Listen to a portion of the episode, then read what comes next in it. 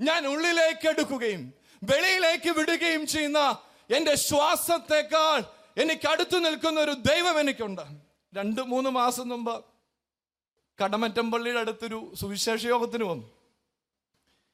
ഏഴ് മണിക്ക് മെസ്സേജ് തുടങ്ങണമെന്ന് പറഞ്ഞിരുന്നതാണ് പക്ഷേ എന്റെ ശുശ്രൂഷിക്കുന്ന ദേവാലയത്തിൽ ഒരു ശവസംസ്കാര ശുശ്രൂഷ വന്നു ലേറ്റായി. അഞ്ചരകായി ഞാൻ കോട്ടയത്ത് നിന്ന് വളരെ വേഗത്തിൽ എനിക്കൊരു ആൾട്ടോ കാറാണുള്ളത്. അത് ഓടിച്ച് ഞാൻ വളരെ വേഗത്തിൽ ഇവിടെ വന്നു. ഏഴേകാലായി വന്നപ്പം.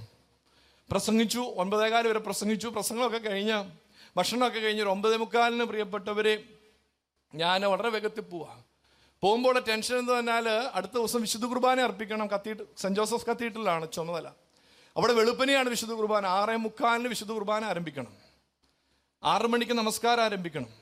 ഒരു മൂന്നര നാലെങ്കിലും അച്ഛൻ എഴുന്നേക്കണം. പ്രിയപ്പെട്ടവർ ഈ ഒരു ടെൻഷൻ എന്റെ ഉള്ളിലുള്ളത് കൊണ്ടാണ്. വളരെ വേഗത്തിൽ വണ്ടി ഓടിച്ചു പോകും ഇവിടുന്ന് പെരുവമ്പൊഴി കഴിഞ്ഞു രാമമംഗലം കഴിഞ്ഞു. പിറവായി പിറവത്തുനിന്ന് പെരുവയ്ക്ക് പോകുന്ന റൂട്ടായപ്പോൾ വണ്ടിക്കാപ്പാടി ഒരു പമ്മൽ. എന്താണാവോ അറിയത്തില്ല. നോക്കിയപ്പോൾ അന്നേരമാണ് കണ്ണു തുറന്ന് നോക്കുന്നത് എന്റെ വണ്ടിയുടെ ആ പെട്രോളിന്റെ ആ സിമ്പിൾ കടന്ന് വല്ലാതെ ബ്ലിങ്ക് ചെയ്യുകയാണ് ഇപ്പോൾ വേണേലും പെട്രോൾ തീർന്നു പോകുന്ന അവസ്ഥ. ഞാൻ ശ്രദ്ധിച്ചില്ല. ഇങ്ങോട്ട് തിരക്ക് പിടിച്ചു പോന്നു. അങ്ങോട്ട് പ്രസംഗം കഴിഞ്ഞ് ക്ഷീണത്തിൽ പോകുന്നത് കൊണ്ട് സത്യം പറഞ്ഞാൽ തൊട്ട് മുമ്പിലാണെങ്കിൽ പോലും പെട്രോളിന്റെ സിഗ്നലിലേക്ക് നോക്കിയില്ല. എനിക്ക് മനസ്സിലായി അധിക ദൂരം പോകാൻ സാധ്യതയില്ല. പ്രിയപ്പെട്ടവരെ ഞാൻ പ്രാർത്ഥിക്കുന്നത് എന്റെ കർത്താവെ എങ്ങനെയെങ്കിലും ഞാൻ നിന്റെ സുവിശേഷത്തിന് വേണ്ടി പോയല്ലേ നിന്റെ നാമമഹത്വത്തിന് വേണ്ടി പോയല്ലേ എങ്ങനെയെങ്കിലും കോട്ടയത്ത് എത്തിക്കണം നാളെ കുർബാനയുണ്ട്. പ്രാർത്ഥിച്ചുകൊണ്ട് പ്രാർത്ഥിച്ചുകൊണ്ട് വരിക. പ്രിയപ്പെട്ടവരെ പെരുവ ജംഗ്ഷൻ. അവസാനത്തെ പ്രതീക്ഷ അവിടെ ഒരു പമ്പുണ്ട്. പക്ഷേ പ്രാർത്ഥിച്ചുകൊണ്ട് സമയം നേരം പതിനൊന്നേകാലായി. പ്രിയപ്പെട്ടവരെ പെരുവ ജംഗ്ഷനിൽ ചെന്നപ്പോൾ ആ പമ്പ് അടച്ചു കിടക്കുക എന്റെ കണ്ണിൽ അങ്ങ് നിറഞ്ഞു കണ്ണിലിട്ട് കയറി. പ്രിയപ്പെട്ടവരെ ആ ആ പമ്പ് കഴിഞ്ഞൊരു നൂറ് നൂറ്റമ്പത് മീറ്റർ അങ്ങോട്ട് ചെന്നപ്പോൾ വണ്ടി രണ്ട് ചാട്ടം ചാടിയിട്ട് അവിടെ നിന്നു. നോക്കിയപ്പോൾ പതിനൊന്നര മണി. എനിക്ക് മനസ്സിലായി പെട്രോൾ ഒരു തുള്ളിയില്ല. ഞാൻ ആ സ്റ്റിയറിംഗിലേക്ക് എന്റെ മുഖം വെച്ച് ഞാൻ കണ്ണൊക്കെ നിറഞ്ഞു. കാരണം നാളെ വിശുദ്ധ കുർബാന മുടങ്ങാമല്ലോ വെളു പാതിരാത്രി വിളിച്ച് അച്ഛന്മാരോട് നാളെ കുർബാന ഇടന്ന് പറഞ്ഞാലത്തെ അവസ്ഥ എന്താ? ആരും വിളിച്ചാൽ ഒക്കത്തില്ല. എന്ത് ചെയ്യണം? നടന്നാൽ പോലും എത്തത്തില്ലാത്ത ദൂരവും. പ്രിയപ്പെട്ടവരെ ഞാൻ വളരെ ഭാരപ്പെട്ട് അവിടെ നിൽക്കുക. ആ സമയത്ത് ഒരു മൂന്നാൽ മിനിറ്റ് ഞാൻ ആ സ്റ്റിയറിങ്ങെ തലവെച്ച് കിടന്നു. അതിനുശേഷം വണ്ടിയെ നിറങ്ങി ഇറങ്ങി അങ്ങ് നിന്നപ്പോൾ ഞാൻ കൃത്യം ഒരു ദ്വാരക എന്ന് പറഞ്ഞൊരു ഹോട്ടലുണ്ട് അവിടെ. ദ്വാരക എന്ന് പറഞ്ഞ റെസ്റ്റോറന്റ് ഹോട്ടലുണ്ട്. അതിന്റെ മുമ്പിലാണ് വണ്ടി നിന്നേക്കുന്നത് അവിടുത്തെ പിന്നീട് പരിചയപ്പെട്ടപ്പോൾ മനസ്സിലായി. മുതലാളിയുടെ ഒരു ബിനു എന്നാണ്. ഈ ബിനുവും ഒന്ന് രണ്ട് തമിഴന്മാർ പണിക്കാരുണ്ട്. അവർ ഈ ഹോട്ടൽ റെസ്റ്റോറന്റ് പൂട്ടിക്കൊണ്ടിരിക്കുകയാണ് ഈ സമയത്ത് ഒരു വണ്ടി വല്ലാതെ നിൽക്കുന്നു ഒരു വെളുത്ത രൂപ ഇറങ്ങി വരുന്നു ബിനു ഇങ്ങനെ തുറിച്ചു നോക്കി നിൽക്കുന്നു. ഞാൻ അടുത്തേക്ക് ചെന്നു. അച്ഛനായിരുന്നു എന്നെ അച്ഛ പറ്റിയ? ഞാൻ മുന്നേ പെട്രോൾ തീർന്നു എന്ത് ചെയ്യണമെന്ന് അറിയത്തില്ല. എനിക്ക് വെളുപ്പ് എത്രയും പെട്ടെന്ന് കോട്ടയത്ത് എത്തിയേ ഒക്കത്തുള്ളൂ. അച്ഛൻ ഇവിടുന്ന് ഏറ്റുമാനൂര് എള്ളണം ഇനി പമ്പ് വേണമെങ്കിൽ ഇരുപത്തിമൂന്ന് കിലോമീറ്റർ ഉണ്ട്? ഞാൻ ഞെട്ടിപ്പോയി. എന്റെ കണ്ണങ്ങ് നിറഞ്ഞു. ഞാൻ ദയനീയമായിട്ട് നിൽക്കുകയാണ് ഒരു വെട്ടം പോലും ആ സ്ഥലത്തൊന്നുമില്ല. ഈ പെട്ടെന്ന് ഈ മനുഷ്യൻ എന്റെ നേരെ കൈ നീട്ടിയിട്ട് പറഞ്ഞു താക്കോൽ തരാമോ? ഒരു പരിചയമില്ലാത്ത മനുഷ്യൻ എങ്ങനെയാണ് കാറിന്റെ താക്കോൽ കൊടുക്കണേ? പക്ഷേ പെട്രോൾ ഇല്ലാത്ത വണ്ടി കൊണ്ട് എന്ത് ചെയ്യാനാണ് ഞാൻ താക്കോൽ അങ്ങോട്ട് കൊടുത്തു. പ്രിയപ്പെട്ടവരെ ഈ മനുഷ്യൻ വണ്ടിക്കകത്തോട്ട് കയറിയിട്ട് ഈ തമിഴന്മാരോട് പറയുക വണ്ടി തള്ളിക്കോടാ. ഞാൻ ആലോചിച്ചു ദൈവമേ ഇരുപത്തിമൂന്ന് കിലോമീറ്റർ വണ്ടി തള്ളാൻ പോകണം എന്ത് ഉദ്ദേശം? അറിയത്തില്ല. നേരെ പുറകിലേക്കാണ് വണ്ടി തള്ളുന്നത്. ഞാനൊന്നും മനസ്സിലാകാൻ നിൽക്കുമ്പോൾ ഈ മനുഷ്യൻ പറഞ്ഞു അച്ഛാ പുറകെ വാ. ഒരു നൂറ് നൂറ്റമ്പത് മീറ്റർ മുമ്പ് പേരുവേലൊരു പമ്പുണ്ട്. ഈ പമ്പിനകത്തേക്കാണ് ഈ വണ്ടി തള്ളിക്കയറ്റുന്നത്. ആ പമ്പ് അടച്ചേക്കാണ്. ഒന്നും മനസ്സിലാകാൻ നിൽക്കുമ്പോൾ ഈ മനുഷ്യൻ ബിനു എന്ന് പറഞ്ഞ മനുഷ്യൻ വണ്ടിയിൽ നിന്ന് ഇറങ്ങിയിട്ട് ഒന്ന് രണ്ട് തമിഴന്മാരുടെ പേര് വിളിച്ചു. അവർ ഇറങ്ങി ഓടി വന്നു. എടാ അച്ഛന് ആവശ്യമുള്ള പെട്രോൾ അടിച്ചു കൊടുക്കടാ. എനിക്കൊന്നും മനസ്സിലാ നിന്നപ്പോൾ ഈ മനുഷ്യൻ എന്റെ കയ്യിലേക്ക് ഈ താക്കോൽ വെച്ച് വന്നിട്ട് പറഞ്ഞു അച്ഛൻ ഇത് എന്റെ സ്വന്തം പമ്പ. പ്രിയപ്പെട്ടവരെ ഞാൻ അവിടം മുതൽ കോട്ടയം വരെ കരയുകയായിരുന്നു. കാരണം എന്താണെന്നറിയാമോ? ഞാൻ എന്റെ ദൈവത്തോട് പ്രാർത്ഥിച്ചു. എന്റെ ദൈവമേ എന്റെ വണ്ടിയുടെ പെട്രോൾ തീർന്നു പോകരുത് തീർന്നു പോകരുത് എന്ന് ഞാൻ ദൈവ തിരുസന്നിധിയിൽ കരഞ്ഞു പ്രാർത്ഥിച്ചുകൊണ്ടിരുന്നു. പക്ഷേ പെട്രോൾ തീർന്നു പോയെന്നുള്ള സത്യ. പക്ഷേ എന്റെ ദൈവം പെട്രോൾ തീർന്നു പോയെങ്കിലും കൃത്യം കൃത്യം കൊണ്ട് പമ്പും മുതലാളിയുടെ മുമ്പിൽ കൊണ്ട് എന്റെ വണ്ടി നിർത്തിച്ചു ഒരു അമ്പത് മീറ്റർ മുമ്പോട്ടോ പിമ്പോട്ടോ എങ്കിൽ ആ മനുഷ്യൻ എന്നെ കാണത്തില്ല. ഞാൻ ആ മനുഷ്യനെ കാണത്തില്ല. കൃത്യം വണ്ടി കൊണ്ടേ. പ്രിയപ്പെട്ടവരെ എന്റെ മേന്മ പറയാനല്ല. നിന്റെ നീ ഉള്ളിലേക്ക് എടുക്കുകയും നീ വെളിയിലേക്ക് വിടുകയും ചെയ്യുന്ന നിന്റെ ശ്വാസത്തേക്കാൾ നിന്റെ ശ്വാസത്തേക്കാൾ നിനക്ക് അടുത്ത് നിൽക്കുന്ന ഒരു ദൈവം നിനക്ക് കൂടെയുള്ളപ്പോൾ നീ എന്തിനു ഭാരപ്പെടണം? നീ എന്തിനു ഭാരപ്പെടണം? ഞാനിങ്ങനെ എന്നെ ഒരുപാട് ധൈര്യപ്പെടുത്തിയൊരു സംഭവം പറയാം. ഞാൻ നമ്മുടെ സെമിനാരിയിൽ നമ്മുടെ ഉദയഗിരി വെട്ടിക്ക് സെമിനാരിയിൽ അവസാന വർഷം പഠിച്ചുകൊണ്ടിരിക്കുമ്പോഴാണ് എന്റെ അപ്പൻ മരിക്കുന്നത്. പ്രിയപ്പെട്ടവരെ അപ്പം മരിച്ചു. സെമിനാരിയുടെ മെത്രാപ്പോലത്തി ആയിരിക്കുന്ന ഭിന്ന തേഫലോസിന് വേണ്ടി വീട്ടിൽ പ്രാർത്ഥിക്കാമോ? ഞാനെല്ലാം നിയന്ത്രിച്ചുകൊണ്ടെങ്കിൽ നിൽക്കുകയാണ്. ഞാൻ കരഞ്ഞിട്ടില്ല എന്റെ അപ്പം മരിച്ചിട്ടും. കാര്യം ഞാൻ കരഞ്ഞാൽ ശരിയാവില്ല എന്റെ കുടുംബമുണ്ട്. അതുകൊണ്ട് ഞാനിങ്ങനെ നിൽക്കുക. തിരുമേനി വന്നു. എന്നെ ഇങ്ങനെ ചേർത്ത് പിടിച്ചപ്പോൾ ഞാനങ്ങ് പൊട്ടിക്കരഞ്ഞു. അപ്പോൾ തിരുമേനി പറഞ്ഞൊരു ഡയലോഗുണ്ട് എന്റെ ജീവിതത്തിൽ ഞാൻ മറക്കത്തില്ല. പിന്നീട് തിരുമേനോട് ചോദിച്ചപ്പോൾ തിരുമേനി പറഞ്ഞു ഞാൻ ഞാനങ്ങനെ പറഞ്ഞെന്ന് ഞാൻ മറന്നുപോയി. പക്ഷെ തിരുമേനി എന്നോട് പറഞ്ഞു ശമാശ ഭാരപ്പെടേണ്ട. ഭൂമിയിലെ അപ്പം പോകുമ്പോൾ സ്വർഗത്തിലെ അപ്പൻ ഇറങ്ങി വരും. ഹാലൂയ പ്രിയപ്പെട്ടവരെ ഭൂമിയിലെ അപ്പം പോകുമ്പോൾ സ്വർഗത്തിലെ അപ്പൻ ഇറങ്ങി വരും. പ്രിയപ്പെട്ടവർ ഏതൊരു ദൈവഭക്തനും സ്വർഗം നൽകുന്ന വാഗ്ദാനമല്ലേ ഇത്? ഭൂമിയിലെ അപ്പന് പറഞ്ഞാലേ മനസ്സിലാവത്തുള്ളൂ. എന്നാൽ പറയാതെ മനസ്സിലാക്കുന്ന ഒരു അപ്പൻ സ്വർഗത്തിൽ എനിക്കുള്ളപ്പോ പറയാതെ മനസ്സിലാക്കുന്ന ഒരു അപ്പൻ എനിക്ക് സ്വർഗത്തിലുള്ളപ്പോൾ ഞാൻ എന്തിനു ഭാരപ്പെടണം? എന്റെ കൂടെ ഇരിക്കുന്ന എന്റെ കൂടെ ഇരിക്കുന്ന ഒരു ദൈവം എനിക്കുണ്ട്. ആസഫിനോട് എഴുപത്തിമൂന്നാം സങ്കീർത്തനം എഴുതി ആസഫിനോട് ദൈവം പറയുകയാണ് ആസഫേ ആസഫേ നിന്റെ കൂടെ ഇരിക്കുന്ന ദൈവമാ നിന്റെ വരങ്കയ്ക്ക് പിടിക്കുന്ന ദൈവമാ. എന്റെ അനുഭവത്തിൽ ഞാനൊരു കാര്യം പറയാൻ പ്രിയപ്പെട്ടവരെ. നീ കണ്ണടയ്ക്കുമ്പോ നീ കണ്ണടയ്ക്കുമ്പോ സ്വർഗത്തിൽ നിന്ന് നിന്നെ തന്നെ നോക്കിയിരിക്കുന്ന ഒരു ദൈവമുണ്ട്. നീ കണ്ണടയ്ക്കുമ്പോൾ സ്വർഗത്തിൽ നിന്ന് നിന്നെ തന്നെ നോക്കിയിരിക്കുന്ന ഒരു ദൈവമുണ്ട്. നീ കൈകൂപ്പുമ്പോൾ നീ കൈ വിരിച്ചു പിടിക്കുമ്പോ സ്വർഗത്തിൽ നിന്ന് കൈ നീട്ടി നിന്നെ തൊടുന്നൊരു കരമുണ്ട്. നിന്റെ കണ്ണെന്നറിയുമ്പോൾ നിറയുമ്പോ ഇറങ്ങി വരുന്ന ഒരു ദൈവമുണ്ട്. നിന്റെ കണ്ണ് മോശയ്ക്ക് കൊടുത്ത വാഗ്ദാനമാ. മോശയ്ക്ക് കൊടുത്ത നീ കരഞ്ഞാൽ ഞാൻ ഇറങ്ങി വരും. അത് മോശക്കല്ല. ഇന്ന് പരിശുദ്ധ സുറിയാന സഭയുടെ മക്കളെ നമുക്ക് ഓരോരുത്തർക്കുമുള്ള വാഗ്ദാനമാണത്. നീ കരഞ്ഞാൽ ഇറങ്ങി വരുന്ന ഒരു ദൈവം നിനക്കില്ലേ? നീ എന്തിനു ഭാരപ്പെടണം? നീ എന്തിനാകുലനാകണം നീ കരഞ്ഞാൽ നിനക്ക് വേണ്ടി നിനക്ക് വേണ്ടി മാത്രം ഇറങ്ങി വരുന്ന ഒരു ദൈവം നിനക്കുണ്ട്. പ്രിയപ്പെട്ടവരെ അതുകൊണ്ടാണ് ഞാൻ പറഞ്ഞത് എന്നെ വിട്ട് മാറാത്തൊരു ദൈവം എനിക്കുണ്ട്. ലുക്കോസിന്റെ സുവിശേഷം ഇരുപത്തി മൂന്നാം അധ്യായം മുപ്പത്തൊമ്പത് മുതൽ നാൽപ്പത്തി മൂന്ന് വരെയുള്ള വചനഭാഗം വായിക്കുമ്പോൾ കർത്താവിന്റെ ഒരു ഭാഗത്ത് തൂങ്ങിയ ആ നല്ല കള്ളൻ നമ്മൾ പറയും. കർത്താവിന്റെ ഒരു ഭാഗത്ത് തൂങ്ങിയ ആ നല്ല കള്ളൻ പ്രിയപ്പെട്ടവരെ അവന്റെ സ്വപ്നങ്ങളെല്ലാം തീർന്നു.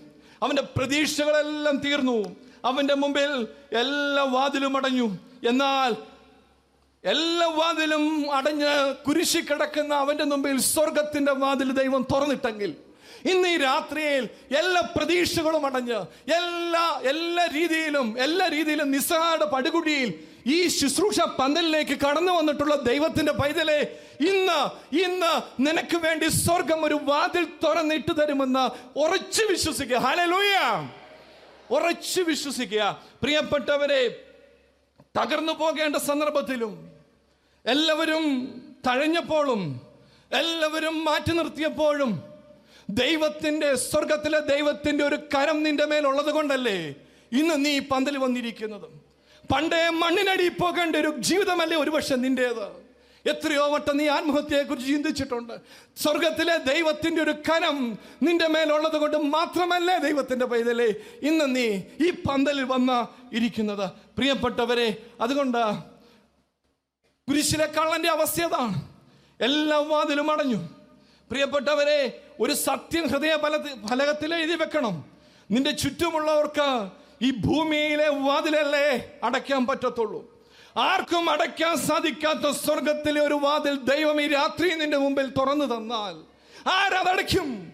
ആർക്കത് അടയ്ക്കാൻ സാധിക്കും? അതുകൊണ്ട് സാധ്യതകൾ തീർന്നു പോയെന്ന് തോന്നുന്ന ദൈവത്തിന്റെ പൈതലേ നിന്റെ ജീവിതത്തിന്റെ സാധ്യതകൾ തീർന്നു പോയെന്ന് ലോകം നിന്നോട് പറയുമ്പോൾ നീ ആ കുരിശിലേക്ക് നോക്കണം. നീ ആ കുരിശിലേക്ക് നോക്കണം.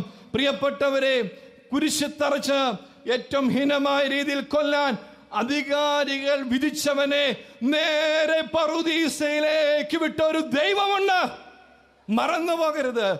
നിന്റെ വിധി തിരുത്തി എഴുതാൻ കഴിവുള്ള ഒരു ദൈവത്തെയാണ് നീ വിളിക്കുന്നത്.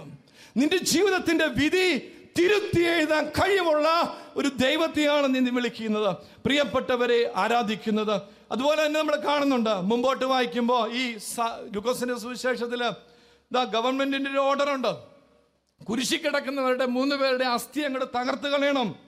രണ്ടുപേരുടെ അസ്ഥി ഒടിച്ചു കളഞ്ഞു. മൂന്നാമത് കർത്താവിന്റെ അരികെ വന്നപ്പോൾ അവന്റെ അസ്ഥി ഒടിച്ചില്ല. ഞാൻ ആലോചിക്കുന്നുണ്ട് എന്തൊരു റിസ്ക് ആണ്. മരിച്ചു എന്നൊക്കെ ഉള്ളത് അവന് തോന്നി ശരിയാ. പക്ഷേ എന്തൊരു റിസ്ക് ആണ് ആ ഉദ്യോഗസ്ഥൻ എടുത്തത്. അവന്റെ ജോലി പോലും തെറിക്കാനുള്ള സാധ്യതയുണ്ട്. ഗവൺമെന്റിന്റെ ഓർഡർ ഒരു ഭാഗത്ത് പക്ഷേ നൂറ്റാണ്ടുകൾ മുമ്പേ സൈന്യങ്ങളുടെ ദൈവം എഴുതി വെച്ചു. അവന്റെ അസ്ഥികളൊന്നും ഒടിയുകയില്ല. അങ്ങനെയാണെങ്കിൽ ഈ പന്തനുള്ളിൽ ഈ ശബ്ദപരിധിയിലിരിക്കുന്ന ദൈവത്തിന്റെ പൈതലെ നിന്റെ വിധി തിരുത്തി എഴുതാൻ പ്രാപ്തിയുള്ള ദൈവത്തെയാണ് നീ ആരാധിക്കുന്നത്. നിന്റെ വിധി തിരുത്തി എഴുതാൻ പ്രാപ്തിയുള്ള ദൈവത്തെയല്ലേ നീ ആരാധിക്കുന്നത്. അതുകൊണ്ട് പ്രിയപ്പെട്ടവരെ ഒന്നാമത്തെ ചിന്ത എന്നെ വിട്ട് മാറാത്തൊരു ദൈവം എനിക്ക് ഉണ്ട്. പ്രിയപ്പെട്ടവരെ അപ്പോൾ രാജ്യവും നീതി അന്വേഷിക്കുന്നതിന് വേണ്ട ആദ്യത്തെ ദൈവത്തെക്കുറിച്ചുള്ള പരിജ്ഞാനം എന്നെ വിട്ടു മാറാത്തൊരു ദൈവം ഈ ഭൂമിയിൽ ഉണ്ടെന്നുള്ളതാണ്. രണ്ടാമത്തെ പരിജ്ഞാനം യശിയ പ്രവചനം നാൽപ്പത്തി ഒമ്പതാം അധ്യായം പതിനഞ്ചാം വചനമാ. ഒരു സ്ത്രീ തന്റെ കുഞ്ഞിനെ മറക്കുമോ? താൻ പ്രസവിച്ച മകനോട് കരുണ തോന്നാതിരിക്കുമോ? അവർ മറന്നാലും ഞാൻ നിന്നെ മറക്കുകയില്ല. ഇതാ ഞാൻ നിന്നെ എന്റെ ഉള്ളങ്കൈ രേഖപ്പെടുത്തിയിരിക്കും ഒന്ന് എന്നെ വിട്ടുമാറാത്തൊരു ദൈവം എനിക്കുണ്ട്. രണ്ട് എന്നെ മറക്കാത്തൊരു ദൈവം എനിക്കുണ്ട്. യശിയ എഴുതിക്കൊണ്ടിരിക്കുമ്പോൾ ആത്മാവ് പ്രചോദിപ്പിച്ച് യശിയ എഴുതിക്കൊണ്ടിരിക്കുന്നു. അരക്ക് മറന്നാലും ഞാൻ നിന്നെ മറക്കുകയില്ല. യശിയ പേന നിലത്തോട്ട് വെച്ച് എന്ത് വർത്താനീ പറയണേ? ആരൊക്കെ മറന്നു അല്ലെങ്കിൽ എല്ലാവരും മറക്കുവോ? വീണ്ടും ആത്മാവ് പ്ര- പ്രചോദിപ്പിക്കുകയാണ്. ഇതാ പെറ്റ അമ്മ നിന്നെ മറന്നാലും ഞാൻ നിന്നെ മറക്കുകയില്ല. പ്രിയപ്പെട്ടവരെ ശരിയല്ലേ? കൂടപ്പുറപ്പുകൾ മറന്നിട്ടില്ലേ? അപ്പനും അമ്മയും മറന്നിട്ടില്ലേ? നിങ്ങളൊന്ന് ആലോചിച്ചേ. വർഷങ്ങൾ മുമ്പ് സുഗതകുമാരി ടീച്ചർ എന്ന് പറയുന്ന ടീച്ചർ സാമൂഹ്യ പ്രവർത്തകയാണ് പ്രസംഗകയാണ് ഒരുപാട് പ്രസിദ്ധിയാണ്. കോട്ടയത്ത് ഇങ്ങനെ പ്രസംഗിച്ചു. ഈ അബോഷനൊക്കെ നിരോധിക്കണം. നിങ്ങൾക്ക് കുഞ്ഞുങ്ങളെ ആവശ്യമില്ലെങ്കിൽ നിങ്ങൾ എന്ത് ചെയ്യണം? ഈ കുഞ്ഞുങ്ങളെ പ്രസവിച്ച് ആ കുഞ്ഞുങ്ങളെ ഗവൺമെന്റ് ഏറ്റെടുക്കണം. ഇതിനെ പലരും പരിഹസിച്ചു. പക്ഷെ പിന്നീട് ഇതിൽ നിന്ന് പ്രചോദനം ഉൾക്കൊണ്ടുകൊണ്ട് കോട്ടയം ജില്ലാ ആശുപത്രിയുടെ മുമ്പിൽ അമ്മത്തൊട്ടിൽ എന്ന് പറഞ്ഞൊരു സംഭവം വെച്ചു. അമ്മത്തൊട്ടിൽ വഴിയരികിൽ റോഡ് സൈഡിൽ. അന്നത് വെച്ചപ്പോൾ എല്ലാവരും പറഞ്ഞു ഇവരൊക്കെ ഭ്രാന്താണ്. കാരണം ഈ വഴിയരികിൽ ഈ മെയിൻ ടൗണിന് നടുക്കുകൊണ്ട് ഒരു തൊട്ടിൽ വെച്ചാൽ പെറ്റ അമ്മ എങ്ങനെ അതിനകത്ത് ആരെങ്കിലും കൊണ്ട് കുഞ്ഞുങ്ങളെ അതിനകത്ത് ഇടുവോ? പ്രിയപ്പെട്ടവരെ രണ്ടായിരത്തി പതിനാറ് ഡിസംബറിൽ കോട്ടയത്ത് ആ അമ്മ തൊട്ടിൽ വീണ അഞ്ചാറ് വർഷം കൊണ്ട് വീണ കുഞ്ഞുങ്ങളുടെ എണ്ണം ഇരുന്നൂറായി. പെറ്റമ്മ മറക്കുവോ? മറക്കും. പ്രിയപ്പെട്ടവരെ ഭാര്യ ഭർത്താവിനെ മറക്കുമോ മറക്കും. അതുകൊണ്ടാണ് നമ്മുടെ ഇടയിൽ ഡൈവോഴ്സുകളുടെ എണ്ണം കൂടി കൂടി വരുന്നത്. മക്കൾ മറക്കുമോ മറക്കും. അതുകൊണ്ടാണ് വൃദ്ധസദനങ്ങൾ കൂടി കൂടി വരുന്നത്. പ്രിയപ്പെട്ടവരെ ഇന്ന് രാത്രി എനിക്ക് പറയാനുള്ളത് ആരൊക്കെ മറന്നാലും നിന്നെ മറക്കാത്തൊരു ദൈവം എനിക്കുണ്ട്. കോട്ടയത്ത് ഞാലിയാകുഴി എന്ന് പറഞ്ഞ സ്ഥലത്ത് ഒരു ചെറുപ്പക്കാരൻ ബൈക്ക് അപകടത്തിൽ മരിച്ചു. പ്രിയപ്പെട്ടവരെ മരിച്ചു കഴിഞ്ഞപ്പോൾ എനിക്ക് ആ സമയത്ത് ഞാനിവിടെ ഇല്ല. എനിക്ക് വളരെ അടുപ്പമുള്ളൊരു കുടുംബം. ഞാൻ പ്രാർത്ഥിക്കാനും ആശ്വസിപ്പിക്കുവാനുമായിട്ട് ഞാനും വേറെ രണ്ട് സുവിശേഷകരെയും കൂടെ കൂട്ടിക്കൊണ്ട് വീട്ടിൽ ചെന്നു. വീട്ടിൽ ചെന്ന് കഴിഞ്ഞപ്പോൾ ആ ഭാര്യ നാലര വയസ്സുള്ള മൂത്ത കൊച്ച് കൈക്കുഞ്ഞായിരിക്കുന്ന രണ്ടാമത്തെ കുഞ്ഞ് ഇതുങ്ങളെ എന്ത് പറഞ്ഞ് ആശ്വസിപ്പിക്കാനാണെന്ന് അറിയാതെ ഞാനിങ്ങനെ നിൽക്കുന്ന സമയത്ത് ആ പെൺകുട്ടി എന്നോട് പറയുക അച്ഛാ ഞാൻ ഭാരപ്പെടുകയില്ല ഞാൻ കരയുകയില്ല. എന്റെ ഭർത്താവ് എന്റെ കുടുംബത്തെ നയിച്ചതിലും ഭംഗിയായിട്ട് എന്റെ ദൈവം എന്റെ കുടുംബത്തെ നയി നയിക്കുമെന്ന് എനിക്ക് ഉറപ്പുണ്ട്. പ്രിയപ്പെട്ടവരെ ആരൊക്കെ മറന്നാലും എന്നെ മറക്കാത്തൊരു ദൈവം എനിക്കുണ്ടെന്നുള്ള ഉറപ്പുണ്ട്. ഈ പെൺകുട്ടി പറഞ്ഞതാ പ്രിയപ്പെട്ടവരെ അപ്പോൾ ഇന്ന് നമ്മൾ ധ്യാനിക്കുക നിന്നെ നിന്നെ മറക്കാത്തൊരു ദൈവം നിനക്കുണ്ട്. മുപ്പത്തിയേഴാം സങ്കീർത്തനം ഇരുപത്തഞ്ചാം വചനം നീതിമാൻ തുണയില്ലാതിരിക്കുന്നതും അവന്റെ സന്തതി ആഹാരം ഇരക്കുന്നതും കണ്ടിട്ടില്ല. നിന്നെ മാനിക്കുന്ന ഒരു ദൈവമുണ്ട്. ദൈവ തിരുസന്നിധിയിൽ മുഴങ്കാലം മടക്കി പ്രാർത്ഥിക്കുന്ന ശീലത്തിലേക്ക് മടങ്ങുക പ്രിയപ്പെട്ടവരെ നിന്നെ മാനിക്കുന്ന ഒരു ദൈവമുണ്ട്. നിന്റെ തലമുറകളെ മാനിക്കുന്ന ഒരു ദൈവമുണ്ട്. ഞാൻ പറയാറുണ്ട് കരയാൻ പഠിക്കണം. കരയാൻ പഠിക്കണം. ഇന്ന് തലമുറയ്ക്ക് അറിയാൻ മേലാത്ത പ്രധാനപ്പെട്ട ഒരു കാര്യം കരച്ചിലാണ്. കരയാൻ പഠിക്കണം. മനുഷ്യന്റെ മുമ്പിലല്ല ദൈവ കരയാൻ പഠിക്കണം. പ്രിയപ്പെട്ടവരെ ബുദ്ധിയും ബോധവും വിവേകമുള്ള മാതാപിതാക്കളെ നിങ്ങൾ എന്ത് ചെയ്യണം? ആദ്യം നിങ്ങൾ കരയാൻ പഠിക്കണം. നിങ്ങളുടെ മക്കളെ കരയാൻ പഠിപ്പിക്കണം. പ്രിയപ്പെട്ടവരെ ദൈവ കരഞ്ഞാലുള്ള പ്രത്യേകത എന്തെന്നറിയാമോ? നിങ്ങൾ പേപ്പറിലല്ല ഹൃദയത്തിൽ എഴുതി വെക്കേണ്ട ഒരു കാര്യം അച്ഛൻ പറയാം. നിങ്ങൾ പ്രിയപ്പെട്ടവരെ ദൈവ തിരുസന്നിധിയിൽ കരയുന്നവൻ മനുഷ്യന്റെ മുമ്പിൽ കരയാൻ ദൈവം അനുവദിക്കുകയില്ല. ദൈവ തിരുസന്നിധിയിൽ കരയുന്നവൻ മനുഷ്യന് മുമ്പിലോ മറ്റാരുടെ മുമ്പിലോ കരയാൻ ദൈവം അനുവദിക്കുകയില്ല. അതുകൊണ്ട് ദൈവ തിരുസന്നിധിയിൽ കണ്ണുനീരൊഴുക്കി പ്രാർത്ഥിക്കേണ്ട ദിനമാണെന്ന്. നിന്റെ ജീവിതത്തെ പരിപൂർണമായിട്ട് തൊട്ട് സുഖപ്പെടുത്തുന്ന ഒരു ദൈവം നിന്റെ ജീവിതത്തിലുണ്ട്.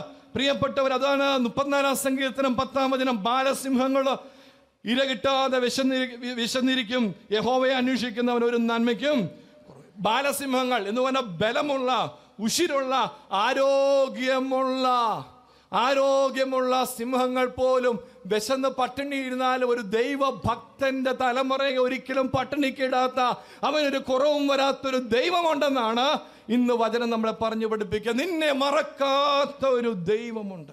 പ്രിയപ്പെട്ടവരെ എന്നെ ഞാൻ പലപ്പോഴും മനുഷ്യന്റെ മുമ്പിൽ ചില മനുഷ്യന്റെ മുമ്പിൽ തല മുമ്പിട്ട് നിന്നിട്ടുണ്ട്. എനിക്ക് ട്രാൻസ്ഫർ കിട്ടി ഒരു പുതിയ പള്ളിയിലേക്ക് ചെന്നു. പള്ളിയിലേക്ക് ചെന്ന് ആദ്യത്തെ ദിവസം വിശുദ്ധ കുർബാന കഴിഞ്ഞ് ഇറങ്ങിയപ്പോൾ ഇറങ്ങിയപ്പോഴേ അവിടുത്തെ കപ്പ്യാരച്ചൻ എന്റെ കയ്യെ കയറി പിടിച്ചിട്ട് പറഞ്ഞു അച്ഛ ഒരു സങ്കടകരമായ വാർത്തയുണ്ട്. അച്ഛൻ വന്നല്ലേ ഉള്ളൂ. അത് പക്ഷെ പറയാതിരിക്കാനും ഒക്കത്തില്ല. നമ്മുടെ ഇടവകയിൽ ഒരു കുഞ്ഞ് മരിച്ചുപോയി. നാല് വയസ്സേ ഉള്ളൂ. ഞെട്ടിപ്പോയി. പള്ളിയിലേക്ക് ആദ്യമായിട്ട് എന്നിട്ട് വിശുദ്ധ കുർബാന അർപ്പിച്ചിറങ്ങിയപ്പോൾ ആദ്യത്തെ വാർത്തയാണ്. ഞെട്ടിപ്പോയി. ദൈവമേ ഞാൻ ചോദിച്ചു എന്ത് പറ്റിയതാ? മിടുക്കനായിരിക്കുന്ന കുഞ്ഞ് നാല് വയസ്സേ ഉള്ളൂ. അവന് പനിയും ജലദോഷവും ചുമയും കപക്കെട്ടും ഒക്കെ ഉണ്ട്. അടുത്തുള്ള ക്ലിനിക്കിൽ നിന്ന് വരുന്നൊക്കെ മേടിച്ച് അങ്ങനെ മുന്നോട്ട് പോയിക്കൊണ്ടിരുന്നു. എന്നാൽ ഇത് ന്യൂമോണിയ ആയി അറിഞ്ഞില്ല. ഒരു സുപ്രഭാതത്തിൽ ആ കുഞ്ഞ് മറിഞ്ഞു വീണു. പ്രിയപ്പെട്ടവരെ ബോധരഹിതനായി വീണു. ഇതിനെ കൊണ്ട് കോട്ടയത്തെ കാര്യത്താസ് ആശ്വസിച്ചപ്പോൾ അവർ പറയുന്നു അമൃതയിലോട്ട് എത്രയും പെട്ടെന്ന് കൊണ്ടുപോക്കൂ. പ്രിയപ്പെട്ടവർ അവിടുന്ന് എമർജൻസി ഐ സി യു ആംബുലൻസിൽ അമൃതയിൽ ചെന്നു. അവിടെ ചെന്നു പത്തര മണിക്ക് അമൃതയിൽ ചെന്നു. പതിനൊന്നേകാലായപ്പോൾ കുഞ്ഞ് മരിച്ചുപോയി. ഞാൻ ആ പള്ളിയിലേക്ക് ചെന്ന ആദ്യത്തെ ദിവസം എനിക്ക് ആ ഇടവാങ്ങുകളെ ആരെയും അറിയത്തില്ല ഒറ്റ വീട് അറിയത്തില്ല. കപ്പിയാരോട് ചോദിച്ചിട്ട് ഞാൻ ആ വീട്ടിലേക്ക് പോകണ റൂട്ടൊക്കെ എഴുതി മേടിച്ച് എന്റെ ബൈക്കും എടുത്ത് ഞാൻ നേരെ ആ വീട്ടിലേക്ക് പോയി. പോയ വഴിക്ക് രണ്ട് ചിന്തകളാണ് എന്റെ ഹൃദയത്തിൽ വലിയ വേദനയായിട്ട് കിടന്നു ഒന്ന് ഞങ്ങളെ സെമിനാരിയിൽ പഠിപ്പിച്ച വന്നിയ ഞങ്ങളുടെ മൽപ്പാനച്ഛൻ എന്ന ചെറിയാങ്കോട്ടലച്ഛൻ അച്ഛന് ഈ കുട്ടികളുടെ ശവസംസ്കാരം പഠിപ്പിക്കുന്ന സമയത്ത് ഓരോ പാട്ടും ഓരോ ക്രമവും കഴിയുമ്പോൾ ഞങ്ങളെ കൊണ്ട് പ്രാർത്ഥിപ്പിക്കും ദൈവമേ ഇതുങ്ങൾക്കാർക്കും ഈ ശമ്മാശന്മാർക്കാർക്കും ഈ ഒരു ക്രമം നടത്താൻ ഇടയാക്കരുത്. കൊച്ചു കുഞ്ഞുങ്ങളുടെ ക്രമം. ആദ്യമായിട്ട് ക്രമം നടത്താൻ പോകുന്നു. രണ്ട് നാല് വയസ്സുള്ള കുഞ്ഞ് പെട്ടെന്ന് പിടഞ്ഞ് മരിച്ചപ്പോൾ വീണ് മരിച്ചപ്പോൾ എന്ത് പറഞ്ഞ് അപ്പനെ അമ്മയെ ആശ്വസിപ്പിക്കും. ഈ ചിന്തയോടുകൂടി ഞാൻ ആ ഭവനത്തിലേക്ക് ചെന്നു. പ്രിയപ്പെട്ടവരെ ഞാൻ ചെന്നപ്പോൾ അവിടെ പന്തലിട്ടുകൊണ്ടിരിക്കുക മുറ്റത്ത്. ഞാനൊന്നും മിണ്ടാതെ എന്റെ ബൈക്ക് ഒതുക്കി വെച്ച് സാവകാശമ സൈഡിൽ കൂടെ ആ വീട്ടിലേക്ക് കയറുമ്പോൾ ചെറുപ്പക്കാരനായിരിക്കുന്ന ഒരു മനുഷ്യൻ ഓടി വന്ന് എന്റെ കയ്യെ കയറി പിടിച്ചു. എന്റെ കയ്യെ കയറി പിടിച്ചിട്ട് പറഞ്ഞു അച്ഛാ വാ അച്ഛാ എന്ന് പറഞ്ഞ് എന്റെ കയ്യെ പിടിച്ചോണ്ട് ആ മനുഷ്യൻ ഉള്ളിലേക്ക് പോയി. ചെന്ന് കയറിയപ്പോൾ ഇത് അവിടുത്തെ ആ തിണ്ണ കഴിഞ്ഞ് നേരെ ചെന്നപ്പോൾ ഹാൾ ഹാളിൽ ഒരു മൊബൈൽ മൊറച്ചറി വെച്ചിരിക്കുന്നു. മൊബൈൽ മൊറച്ചറിക്കകത്ത് മുഴുവൻ ചുമല റോസാപ്പൂക്കളുടെ ഇതൾ കൊണ്ട് നിറച്ചിരിക്കുന്നു. അതിന്റെ ഒത്ത നടുക്കി നാല് വയസ്സുള്ള പിഞ്ചു കുഞ്ഞിനെ കടത്തിയേക്കുന്നു. ഒറ്റ നോട്ടേ നോക്കിയുള്ളൂ. കണ്ണ് നിറഞ്ഞു തുളുമ്പി. ഞാൻ കണ്ണടച്ചു കളഞ്ഞു. പ്രിയപ്പെട്ടവരെ ഞാൻ വന്ന് തല കിഴക്കോട്ട് തിരിഞ്ഞ് തലയ്ക്ക് നിന്നുകൊണ്ട് ഞാൻ പ്രാർത്ഥന ആരംഭിച്ചു. ഒന്നാമത്തെ ക്രമം ആരംഭിച്ചു. എന്റെ കൂടെ ഈ എന്നെ സ്വീകരിച്ച് ചെറുപ്പക്കാരൻ അവൻ ആകാവുന്നത് പോലെ എന്റെ കൂടെ നിന്ന് ഈ പാട്ട് പാടാനും പ്രാർത്ഥനകൾക്കും സഹായിക്കുന്നുണ്ട്. ക്രമം തീർത്ത് ഒരു തരത്തിൽ തീർത്തെന്ന് പറയാം. പ്രിയപ്പെട്ടവർ അത് കഴിഞ്ഞപ്പോൾ ഇനി എന്ത് ചെയ്യണമെന്ന് അറിയാതെ ഞാൻ ഇങ്ങനെ നിൽക്കുമ്പോൾ ദുഃഖത്തിന്റെ പാനപാത്രം എന്നുള്ള പാട്ട് ഞാൻ പാടി. ഈ സമയത്ത് ഈ ചെറുപ്പക്കാരൻ വളരെ ശക്തിയോടുകൂടി ഞാൻ തുടക്കം ഇട്ടതേ ഉള്ളൂ വളരെ ശക്തിയോടുകൂടി പാട്ട് മുഴുവൻ ഈ ചെറുപ്പക്കാരൻ പാടി. ഈ പാട്ട് മുഴുവൻ ഈ ചെറുപ്പക്കാരൻ പാടി. പ്രിയപ്പെട്ടവരെ ഇത് കഴിഞ്ഞു. ഇനി അടുത്തതെന്താ ഉച്ച കഴിഞ്ഞ് ശവസംസ്കാരം ഭവനത്തിലെ ശുശ്രൂഷ അന്നേരം വരാം എന്നുള്ള രീതിയിൽ ഞാൻ അവിടെ നിന്ന് പിൻവാങ്ങാൻ ഒരുങ്ങുമ്പോൾ ഈ കൂടെ എന്ന ചെറുപ്പക്കാരനോട് ഞാൻ കയ്യെ കയറി പിടിച്ചിട്ട് ചോദിച്ചു ഈ കുഞ്ഞിന്റെ അപ്പനെ അമ്മയെ എനിക്കൊന്ന് കാണണം. എന്റെ വിചാരം ഇവർ എവിടെയെങ്കിലും തളർന്ന് ബോധരഹിതരായിട്ട് കിടക്കായിരിക്കും സങ്കടപ്പെട്ട് കിടക്കായിരിക്കും. പെട്ടെന്ന് എനിക്ക് ഇവരുടെ മാതാപിതാ ഈ കുഞ്ഞിന്റെ മാതാപിതാക്കളെ ഒന്ന് കാണണമെന്ന് പറഞ്ഞ് തീർന്ന നിമിഷം എന്റെ കൂടെ നിന്ന് അന്നേരം വരെ ശക്തമായിട്ട് പ്രാർത്ഥിച്ചുകൊണ്ടിരുന്ന പാടിക്കൊണ്ടിരുന്ന മനുഷ്യൻ എന്നെ ഒരു ഒറ്റ അല ഒറ്റ അലർച്ച എന്നെ ഒരു ഒറ്റ കെട്ടുപിടുത്തം കൂടി എനിക്കൊന്നും മനസ്സിലായില്ല. ഈ മനുഷ്യന് വലിയ പൊക്കയില്ല എന്റെ ചങ്കറ്റം ഈ മനുഷ്യന് പൊക്കമുള്ളൂ. ഈ മനുഷ്യന്റെ കണ്ണ് നീര് കൊണ്ട് എന്റെ ചങ്കിന്റെ കുപ്പായം എല്ലാം കുതിർന്നു. പ്രിയപ്പെട്ടവർ എന്ത് ചെയ്യണം എനിക്കൊന്നും മനസ്സിലാ നിൽക്കുമ്പോൾ ഈ മനുഷ്യനോട് പറഞ്ഞു അച്ഛൻ ഞാനാണ് അച്ഛവിന്റെ അപ്പൻ. ഞെട്ടിപ്പോയി. ഞാനാണ് അച്ചാവിന്റെ അപ്പൻ ഞെട്ടിപ്പോയി. കാരണം എന്താ? ഈ മനുഷ്യനാണ് ഇത്രയും നേരം എന്റെ കൂടെ നിന്ന് ശക്തമായിട്ട് പ്രാർത്ഥിച്ചത് പാട്ട് പാടിയത്. ഞാനിങ്ങനെ പകച്ചു നിൽക്കുമ്പോൾ ആ നോട്ടത്തിന്റെ അർത്ഥം മനസ്സിലാക്കി ചെറുപ്പക്കാരൻ എന്നോട് പറഞ്ഞു ഞാൻ എന്തിനാ അച്ഛ ഭാരപ്പെടണേ? എന്റെ കുഞ്ഞ് എന്റെ കർത്താവിന്റെ അരികിലേക്കല്ലേ പോയേക്കണേ? എന്തൊരു വിശ്വാസം. എന്തൊരു വിശ്വാസം. ഞാൻ തലകൊമ്പിട്ട് പോയി. എത്ര വർഷമായി പ്രിയപ്പെട്ടവരെ വചനം പറയാൻ തുടങ്ങിയിട്ട്. ഇതുവരെ ഈ വിശ്വാസത്തിലേക്ക് എത്താൻ എന്നെ കൊണ്ട് സാധിച്ചിട്ടില്ല കേട്ടോ. ഞാൻ എന്തിനാച്ചാ ഭാരപ്പെടണേ? എന്റെ കുഞ്ഞെന്റെ കർത്താവിന്റെ അരികിലേക്കല്ലേ പോയേക്കണേ? ഞാൻ തിരിച്ചു പോകും തിരിച്ചു പോന്നു. ഉച്ച കഴിഞ്ഞ് ഭവനത്തിലെ ശുശ്രൂഷ കഴിഞ്ഞു ദേവാലയത്തിലെ ശുശ്രൂഷയ്ക്ക് ശുശ്രൂ അച്ഛന്മാർ വന്നവരെല്ലാം കരഞ്ഞുകൊണ്ടാണ് നിൽക്കുന്നത്. പ്രിയപ്പെട്ടവരെ ശുശ്രൂഷ അവസാന ഘട്ടമെത്തിയപ്പോൾ കൂടെയുള്ള വല്യച്ഛൻ എന്റെ കയ്യെ തട്ടിയിട്ട് പറഞ്ഞു അവരോട് കൊച്ചിന്റെ തല മൂടാൻ പറ ശോശപ്പ തല മൂടാൻ പറ മുഖം മൂടാൻ പറ. പ്രിയപ്പെട്ടവരെ ഞാൻ വളരെ സാവകാശം വടക്കുവശത്ത് എന്നീ ചെറുപ്പക്കാരനോട് പറഞ്ഞു കുഞ്ഞിന്റെ തല മൂടണം. ഇവൻ ദയനീയമായിട്ട് എന്നെ ഒന്ന് നോക്കി. വളരെ ദയനീയമായിട്ട് കരഞ്ഞുകൊണ്ട് ആ ത്രോണോസിംഗിലേക്ക് കുറേ നേരം നോക്കി നിന്നു. വളരെ സാവകാശം നടന്ന് തെക്ക് വശത്തേക്ക് വന്നു. ഭാര്യയും മുത്തൊരു പെങ്കൊച്ചുണ്ട് അവളും അവിടെ നിപ്പുണ്ട്.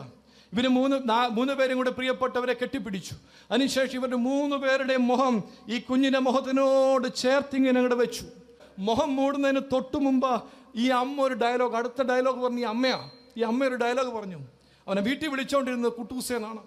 കുട്ടൂസേ മൂടുന്ന മുമ്പ് പറയുക കുട്ടൂസേ എല്ലാ ദിവസവും അപ്പയ്ക്കും അമ്മയ്ക്കും ചേച്ചിക്കും വേണ്ടി യേശു അപ്പച്ചനോട് പ്രാർത്ഥിച്ചോണം കേട്ടോ. എന്തൊരു വിശ്വാസം! എന്തൊരു വിശ്വാസം! പ്രിയപ്പെട്ടവരെ ഈ സ്ത്രീ പറഞ്ഞതാണ് ഈ അമ്മ പറഞ്ഞതാ എല്ലാ ദിവസവും യേശു അപ്പച്ചനോട് അപ്പയ്ക്ക് വേണ്ടിയും അമ്മയ്ക്ക് വേണ്ടിയും ചേച്ചിക്ക് വേണ്ടി പ്രാർത്ഥിച്ചോണം കേട്ടോ എന്ന് പറഞ്ഞ കുഞ്ഞിനെ യാത്ര അയച്ചൊരു അപ്പനും അമ്മയും. ഞാൻ അവരെ വിശുദ്ധരായിട്ട് കരുതുന്നു. പിന്നീട് ആ ദേവാലയത്തെ ഞാൻ ശുശ്രൂഷിച്ച നാളുകളിൽ അവരെ കാണുമ്പോൾ ഞാൻ ചാടി നിൽക്കും ഞാൻ അവരെ വിശുദ്ധരായിട്ട് കരുതുന്നു. പ്രിയപ്പെട്ടവരെ അപ്പോൾ ലോക സാഹചര്യങ്ങളിൽ പ്രതിസന്ധികളിൽ അസ്വസ്ഥതയിൽ നമ്മൾ ആകപ്പാടെ തകർന്നു നിൽക്കുക. പക്ഷെ അപ്പോഴും ചിന്തിച്ചോണം ദൈവം നിന്നെ മറന്നിട്ടല്ല കേട്ടോ. ദൈവം നിന്നെ മറക്കുകയില്ല കേട്ടോ. ഇതെല്ലാം ആത്യന്തികമായിട്ട് നന്മയ്ക്കായിട്ട് വരുത്തുന്ന ഒരു ദൈവമാണ് ഞാൻ ആരാധിക്കുന്ന സൈന്യങ്ങളുടെ ഹോവ എന്ന് പ്രിയപ്പെട്ടവരെ മനസ്സിലാക്കിക്കോണം. നമ്മൾ പലപ്പോഴും പരാതി പറയാറുണ്ട് അച്ഛാ പ്രാർത്ഥിച്ചിട്ട് മറുപടിയില്ലല്ലോ അച്ഛാ. പ്രാർത്ഥിച്ചിട്ട് മറുപടി പ്രാർത്ഥിച്ചിട്ട് മറുപടി ഇല്ലാത്തെങ്കിൽ ദൈവത്തിന്റെ കുഴപ്പമല്ല. നമ്മുടെ പ്രാർത്ഥനയുടെ കുഴപ്പമാണ് കേട്ടോ. ഒരു ഉദാഹരണം പറഞ്ഞാൽ എന്നോട് കോപിക്കരുത്. ഒരു ഭിക്ഷക്കാരൻ ഒരു വീട്ടിലേക്ക് വരുന്നു. ഭിക്ഷക്കാരൻ വീട്ടിലേക്ക് വരുന്നു. ഹോളിമ്പൽ അടിക്കുന്നു. അമ്മേ തായെന്നൊക്കെ വിളിക്കുന്നു. അനക്കമൊന്നുമില്ല. ഒരു രണ്ട് മിനിറ്റ് കഴിഞ്ഞ് വീണ്ടും അവൻ ഹോളിമ്പൽ അടിക്കുന്നു. അമ്മേ അമ്മേ തായെന്നൊക്കെ വിളിക്കുന്നു. അനക്കമൊന്നുമില്ല. അവനെന്നായും അടുത്ത വീട്ടിലേക്ക് പോകും. എന്നാൽ വന്ന് മുട്ടുന്നത് നിങ്ങളുടെ മകനോ മകളോ ആണെങ്കിലോ മുട്ടുവീൻ തുറക്കപ്പെടുന്നൊരു വചനമുണ്ട്. വന്ന് മുട്ടുന്ന നിങ്ങളുടെ മകനോ മകളോ ആണെങ്കിലും വന്ന് മുട്ടുന്നു അനക്കമൊന്നുമില്ല. അമ്മ ചിലപ്പോൾ അടുക്കള തിരക്കിലായിരിക്കും. വീണ്ടും വന്ന് മുട്ടുന്നു അനക്കമൊന്നുമില്ല. അമ്മ ചിലപ്പോൾ എന്താ തുണി അലക്കാൻ തിരക്കിലായിരിക്കും. വീണ്ടും മുട്ടുന്നു അനക്കമൊന്നുമില്ല. അമ്മ ചിലപ്പോൾ ഉച്ചസമയം ഉറങ്ങിപ്പോയി കാണും. പ്രിയപ്പെട്ടവർ അവൻ ഈ പിച്ചക്കാരനെ പോലെ അയലോക്കത്തോട്ട് പോവോ? അതിലൊക്കത്തോട്ട് പോകത്തില്ല. രണ്ട് കാര്യങ്ങളാണ് അതിന് കാരണം. രണ്ട് കാരണങ്ങളുണ്ട്. ഒന്ന് അവനറിയാം ഉള്ളിലുള്ളത് എന്റെ അപ്പനാണ് എന്റെ അമ്മയാണ്. ഉള്ളിലുള്ളത് എന്റെ അപ്പനാണ് എന്റെ അമ്മയാണെന്നുള്ള ബോധം അവനുണ്ട്. ഈ വാതിൽ എന്റെ മുമ്പിൽ തുറന്നു കിട്ടാതെ പോവുകയില്ല. കാരണം ഉള്ളിലുള്ളത് എന്റെ അപ്പനാണ് എന്റെ അമ്മയാണ്. രണ്ടാമതായിട്ട് എനിക്ക് മുട്ടാൻ മറ്റൊരു വാതിലില്ല. എനിക്ക് മുട്ടാൻ മറ്റൊരു വാതിലില്ല. വ്യാഴാഴ്ച ശിമ നമസ്കാരത്തിൽ വ്യാഴാഴ്ച സന്ധ്യ നമസ്കാരത്തിനകത്ത് ചെല്ലാറുണ്ട്. അൻപുടയോനെ നിൻ വാതിലടച്ചെന്നാൽ മുട്ടി ഇല്ലയോ മറ്റൊരു വാതിൽ? എന്റെ അപ്പ എന്റെ നേരെ നീ വാതിലടച്ചാൽ എനിക്ക് മുട്ടാൻ മറ്റൊരു വാതിൽ അറിയത്തില്ലപ്പാ. അപ്പാ നീ എന്റെ നേരെ മുഖം തിരിച്ചാൽ ദാവിദ് പ്രാർത്ഥിച്ചതുപോലെ നീ എന്റെ മോഹന്റെ മുഖം തിരിച്ചാൽ എനിക്ക് പിന്നെ ആരുടെ മുഖത്തേക്ക് നോക്കണമെന്ന് അറിയത്തില്ലപ്പാ. പ്രിയപ്പെട്ടവരെ ആരൊക്കെ മറന്നാലും നിന്നെ മറക്കാത്തൊരു ദൈവമുണ്ട് കേട്ടോ. രണ്ടാമത്തെ ചിന്ത അപ്പൊ ഒന്ന് എന്നെ വിട്ട് മാറാത്തൊരു ദൈവം എനിക്കുണ്ട്. രണ്ട് എന്നെ മറക്കാത്ത ഒരു ദൈവം എനിക്ക് ഉണ്ട്. മൂന്നാമത്തെ ദൈവത്തെക്കുറിച്ചുള്ള പരിജ്ഞാനം എൺപത്തിനാലാം സങ്കീർത്തനം പതിനൊന്നാം വചനത്തിന്റെ അവസാന ഭാഗമാണ്. നേരോടെ നടക്കുന്നവർക്ക് അവനൊരു നന്മയും മുടക്കിയില്ല. അപ്പോൾ എന്നെ വിട്ടുമാറാത്തൊരു ദൈവം എനിക്കുണ്ട്. എന്നെ മറക്കാത്തൊരു ദൈവം എനിക്കുണ്ട്. മൂന്ന് ഒരു നന്മയും എന്നിൽ നിന്ന് മുടക്കാത്തൊരു ദൈവം. ദൈവത്തെക്കുറിച്ചുള്ള മൂന്നാമത്തെ പരിജ്ഞാനമാണത്. ഒരു നന്മയും എന്നിൽ നിന്ന് മുടക്കാത്ത ഒരു ദൈവം എനിക്കുണ്ട്. പക്ഷേ നമ്മുടെ ജീവിതത്തിലെ വിഷയം എന്താ? എല്ലാത്തിനും ഇറങ്ങിയാലും മുടങ്ങുന്ന അവസ്ഥയാണ്. വീട് വെക്കാൻ തുടങ്ങി മുടങ്ങി ബിസിനസ് തുടങ്ങി അത് മുടങ്ങി പുതിയ കോഴ്സ് പഠിക്കാൻ മക്കളെ വിട്ടു. രണ്ട് മാസം കഴിഞ്ഞപ്പോൾ വീട്ടിൽ അത് മുടക്കി വന്ന് നിൽക്കുന്നു. പക്ഷെ വേറെ വിഷയം കൂടി ഉണ്ട്. നേരോടെ നടക്കണം. നേരോടെ നടന്നാൽ നിന്റെ ജീവിതത്തിൽ ഒരു നന്മയും മുടക്കാത്തൊരു ദൈവമുണ്ട്. എന്റെ അമ്മ അമ്മ അമ്മയുടെ അപ്പനും അമ്മയ്ക്കും മക്കളില്ലാതെ പ്രാർത്ഥിച്ചു അവർ മണർകാട് പള്ളിയാണ് പ്രാർത്ഥിച്ച് പ്രാർത്ഥിച്ച് ഇരുപത്തിരണ്ട് വർഷത്തിന് ശേഷമുള്ളതാണ് എന്റെ അമ്മ. വിവാഹശേഷം ഇരുപത്തിരണ്ട് വർഷത്തിന് ശേഷമുള്ളതാണ് എന്റെ അമ്മ. പ്രിയപ്പെട്ടവരെ ഇരുപത്തിരണ്ട് വർഷത്തിനിടയ്ക്ക് ആറ് പ്രാവശ്യം അമ്മച്ചി പ്രഗ്നന്റായി ആറ് പ്രാവശ്യവും അബോട്ടായി പോയി ആറാമത്തെ പ്രാവശ്യം അബോട്ടായി പോയപ്പോൾ കോട്ടയം മെഡിക്കൽ കോളേജിലെ ബാലചന്ദ്രൻ എന്ന് പറഞ്ഞ ഡോക്ടർ ഈ ആശുപത്രിയിൽ നിന്ന് ഡിസ്ചാർജ് ആയി പോകുന്ന ദിവസം എന്റെ അപ്പച്ചനെയും അമ്മച്ചെയും എന്റെ അമ്മച്ചിയുടെ അനിയത്തിയുണ്ട് മൂന്ന് പേരും കൂടെ ഉണ്ട് മൂന്ന് പേരോടുമായിട്ട് പറഞ്ഞു നിങ്ങൾക്കൊരു കുഞ്ഞുണ്ടാവുകയില്ല. നിങ്ങൾക്കൊരു കുഞ്ഞുണ്ടാവുകയില്ല. ദാ നിങ്ങളുടെ ഉദരത്തിന് അമ്മച്ചിയോട് പറഞ്ഞു നിങ്ങളുടെ ഉദരത്തിന് ജീവനുള്ള ഒരു കുഞ്ഞിനെ നൽകുവാനുള്ള പ്രാപ്തിയില്ല. നിങ്ങൾക്കൊരു കുഞ്ഞുണ്ടാവുകയില്ല. പ്രിയപ്പെട്ടവരെ ഇത് കേട്ടപ്പോൾ എന്റെ അപ്പച്ചൻ എന്നാൽ എന്റെ അമ്മയുടെ അപ്പൻ എന്റെ മാതാവിന്റെ ഒരു ഭക്തനാണ്. എന്റെ മാതാവെ എന്ന് വിളിച്ച് രണ്ട് കൈയും തലയൊക്കെ വെച്ചുകൊണ്ട് നിലത്തോട്ടങ്ങ് ഇരുന്നു പോയെന്നാണ് പറയുന്നത്. എന്റെ അമ്മച്ചിയുടെ അനിയത്തി പറഞ്ഞത്. പക്ഷേ എല്ലാവരും ഒരു ഒരു നിമിഷം നിമിഷം ഒന്ന് പൊട്ടിക്കറിഞ്ഞു പക്ഷേ അതിനുശേഷം എന്റെ അമ്മച്ചിന്റെ അതെന്നറിയാമോ അമ്മച്ചി വലിയ പ്രാർത്ഥിക്കുന്ന ഒരു സ്ത്രീയായിരുന്നു. അമ്മച്ചി എന്റെ അപ്പച്ചനെ എഴുന്നേപ്പിച്ച് അങ്ങ് നിർത്തിയിട്ട് അവർ രണ്ടുപേരും കൈ ഓർത്ത് പിടിച്ച് ഡോക്ടറോട് പറഞ്ഞു ഡോക്ടറെ ഞങ്ങൾ ആരാധിക്കുന്നത് കല്ലിനെയോ മണ്ണിനെയോ കാറ്റിനെയോ ഒന്നുമല്ല. ജീവനുള്ള ദൈവത്തെയാണ്. ജീവനുള്ള ദൈവത്തെയാണ് ഞങ്ങൾ ആരാധിക്കുന്നതെങ്കിൽ ജീവനുള്ള ഒരു കുഞ്ഞിനെ എന്റെ ഉദരത്തിൽ എന്റെ ദൈവം തരാതിരിക്കുമോ? പ്രിയപ്പെട്ടവരെ ഇന്ന് നിങ്ങൾ ചിന്തിക്കണം ജീവനുള്ള ദൈവത്തെയല്ലേ നമ്മൾ ആരാധിക്കുന്നത്? അതുകൊണ്ട് നീ നേരോടെ നടന്നാൽ ദൈവത്തിന്റെ പൊന്നുമുഖത്തേക്ക് നോക്കി നേരോടെ നടക്കാൻ തയ്യാറായാൽ നിന്റെ ജീവിതത്തിൽ ഒരു നന്മയും മുടക്കാത്തൊരു ദൈവമുണ്ട്. നാലാമത്തെ ദൈവത്തെക്കുറിച്ചുള്ള പിതാവാം ദൈവത്തെക്കുറിച്ചുള്ള നാലാമത്തെ പരിജ്ഞാനം തൊണ്ണൂറ്റൊന്നാം സങ്കീർത്തനം നാലാം വചനം. തൊണ്ണൂറ്റൊന്നാം സങ്കീർത്തനം നാലാം വചനം. അനർത്ഥങ്ങളിൽ നിന്ന് എന്നെ തന്റെ തൂവൽ കൊണ്ട് അവൻ നിന്നെ മറയ്ക്കും. അതാണ് വചനം. അനർത്ഥത്തിൽ നിന്ന് നിന്നെ മറയ്ക്കുന്ന ഒരു കരമുണ്ട്. മറയ്ക്കുന്നവൻ. അപ്പോൾ എന്നെ വിട്ടു മാറാത്തവൻ എന്നെ മറക്കാത്തവൻ ഇതാ എന്റെ ജീവിതത്തിൽ ഒരു നന്മയും മുടക്കാത്തവൻ നാലാമത് അനർത്ഥത്തിൽ നിന്ന് എന്നെ മറയ്ക്കുന്ന ഒരു ദൈവമുണ്ട്. പ്രിയപ്പെട്ടവരെ തിരക്ക് പിടിച്ച് ടൗണിലൂടെ യാത്ര ചെയ്ത് ഇവിടെ വന്നിരിക്കുന്നത് നമ്മുടെ കഴിവ് കൊണ്ടോ പ്രാഗൽഭ്യം അല്ലല്ലോ. ദൈവം പൊതിഞ്ഞു പിടിക്കുന്നത് കൊണ്ടല്ലേ? സ്വർഗത്തിലെ ദൈവം പൊതിഞ്ഞു പിടിക്കുന്നത് കൊണ്ടല്ലേ? അതുകൊണ്ട് ഈ രാത്രിയിൽ പ്രിയപ്പെട്ടവരെ നമ്മെ മറയ്ക്കുന്ന ഒരു കരമുണ്ട്. നമ്മെ മറച്ചു പിടിക്കുന്ന ഒരു ചിറകുണ്ടെന്ന് പ്രിയപ്പെട്ടവരെ മനസ്സിലാക്കുക. നാലാമത്തെ പരിജ്ഞാനം അതാണ്. അനർത്ഥത്തിൽ നിന്ന് എന്നെ മറയ്ക്കുന്ന ഒരു കരം എനിക്ക് ഉണ്ട്. ദൈവത്തെക്കുറിച്ചുള്ള നാലാമത്തെ പരിജ്ഞാനം അതാണ്. അനർത്ഥത്തിൽ നിന്ന് എന്നെ മറയ്ക്കുന്ന ഒരു കരം പ്രിയപ്പെട്ടവരെ ഡിസംബർ മാസം നാലാം തീയതി. ഡിസംബർ മാസം നാലാം തീയതി എന്റെ അടുത്ത സുഹൃത്ത് കോട്ടയത്ത് മെഡിക്കൽ കോളേജിനടുത്തൊരു റെസ്റ്റോറന്റ് തുടങ്ങി. എന്നോട് വിളിച്ചു പറഞ്ഞു അച്ഛൻ വന്ന് പ്രാർത്ഥിക്കണം. ഞാൻ പറഞ്ഞു പകൽ വളരെ തിരക്കാണ്. വൈകുന്നേരം വരാം. കുടുംബസഹിതം വരണം. കുടുംബസഹിതം വൈകുന്നേരം വരാം. നാലാം തീയതി വൈകുന്നേരം പ്രിയ തിങ്കളാഴ്ചയാണ് വൈകുന്നേരം ഞാനും എന്റെ ഭാര്യയും രണ്ട് മക്കളും കൂടി പ്രിയപ്പെട്ടവരെ നേരെ അങ്ങോട്ട് പോവാം. പോകുന്ന വഴിക്ക് ഒരു സ്ട്രേറ്റ് റോഡുണ്ട് ഒരുപാട് മരങ്ങളുണ്ട് മെഡിക്കൽ കോളേജിനടുത്താണ് അവിടെ വളരെ വേഗത്തിൽ ഞങ്ങൾ അങ്ങോട്ട് പോകുമ്പോൾ വളരെ വേഗത്തിൽ വന്ന ഒരു കണ്ടെയ്നർ ലോറി ഒരു മരത്തിന് ഇടിച്ചു. ഞാൻ അങ്ങോട്ട് പോകുന്നു ലോറി ഇങ്ങോട്ട് വന്നു. ഒന്നും മനസ്സിലായില്ല. വലിയ രണ്ട് ശിഖരം ഒന്ന് മുമ്പിലേക്ക് ഒന്ന് കാറിന്റെ പുറകിലേക്കും വീണു. തകർന്ന് തരിപ്പണമായി പോയി കാറ്. പ്രിയപ്പെട്ടവരെ എനിക്ക് രണ്ട് കുഞ്ഞുങ്ങളാണുള്ളത്. മൂത്തത് പെൺകുട്ടി അവൾക്ക് അഞ്ച് വയസ്സുണ്ട്. രണ്ടാമത്തെ ചെറുക്കൻ കൊച്ചു ബേസിൽ അവന് മൂന്ന് വയസ്സുണ്ട്. ഇവർ രണ്ടുപേരും പുറകിലത്തെ സീറ്റിലാണ് ഇരിക്കുക. അതിന് തൊട്ട് രണ്ട് സെക്കൻഡ് മുമ്പ് ഇവർ തമ്മിൽ പുറകിൽ നിന്ന് വഴക്ക് പിടിച്ചപ്പോൾ ഞാൻ ഇവരെ ശാസിക്കുകയും ഒരു ചെറിയ ഞുള്ളു കൊടുക്കുകയും ഒരു അടി ഞുള്ളും കൊടുത്തു. ഇവരതിനകത്ത് പിണങ്ങി പരിഭവിച്ച് പുറകിൽ നിന്ന് ആ കൃത്യസമയത്ത് എഴുന്നേറ്റ് നേരെ മുമ്പിലേക്ക് വന്ന് എന്റെ ഭാര്യ എന്റെ തൊട്ടിപ്പുറം ഇരിപ്പുണ്ട് അവളുടെ മടിയിലേക്ക് കയറിയിരുന്നു. ഇല്ലെങ്കിൽ എന്റെ കുഞ്ഞുങ്ങളുടെ ഗതി അവിടെ തകർന്നു പോയി ആ സീറ്റ് ഉൾപ്പെടെ തകർന്നു പോയി ഫ്രണ്ടും തകർന്നു പോയി. പ്രിയപ്പെട്ടവരെ ആളുകളെല്ലാം ഓടി വന്നു. വെട്ടിപ്പൊളിച്ച് വെളിയിലിറക്കി. വെളിയിലിറക്കി പ്രിയപ്പെട്ടവരെ എനിക്ക് വണ്ടിയുടെ അല്ല വിഷയം ഭാര്യയ്ക്കും മക്കൾക്കും വല്ലതും പറ്റിയോ?